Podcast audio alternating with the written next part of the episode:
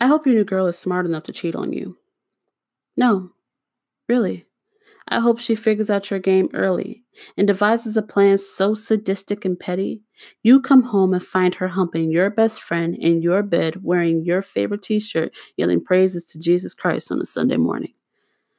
Mm, I hope she do you in good. May she realize those lines you spoke with such eloquence were really bullshit. How you studied 90s R&B pickup lines and memorized it, spewed it to any girl who looked like they were in need of feeling something similar to romantic, just to play them like pieces of a chessboard. You were always swift to ensure your mate was checked, verbally grasping these young women's aspirations for love by their dainty little necks and strangling it. But all those who are broken don't stay put. No, see, I rose, realizing all the things I trusted in you had been exposed. And you were so fucking bold.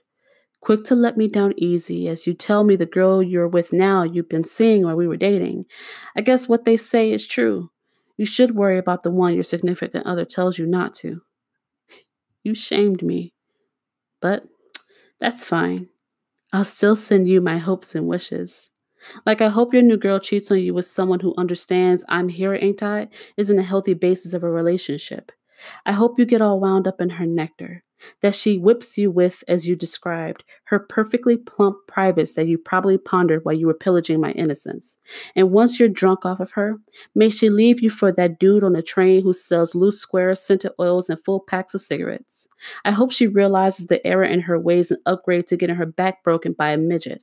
And you know what? I hope she records it so you can find her on the internet losing her shit to a man that's only as tall as your kneecaps. Matter of fact, from that situation, I hope she develops a scratch, returns to you, and your dumbass takes it back. So that itchy, burning sensation is now the love that she offers. And I pray you, her, and that fucking STD lives long and prospers.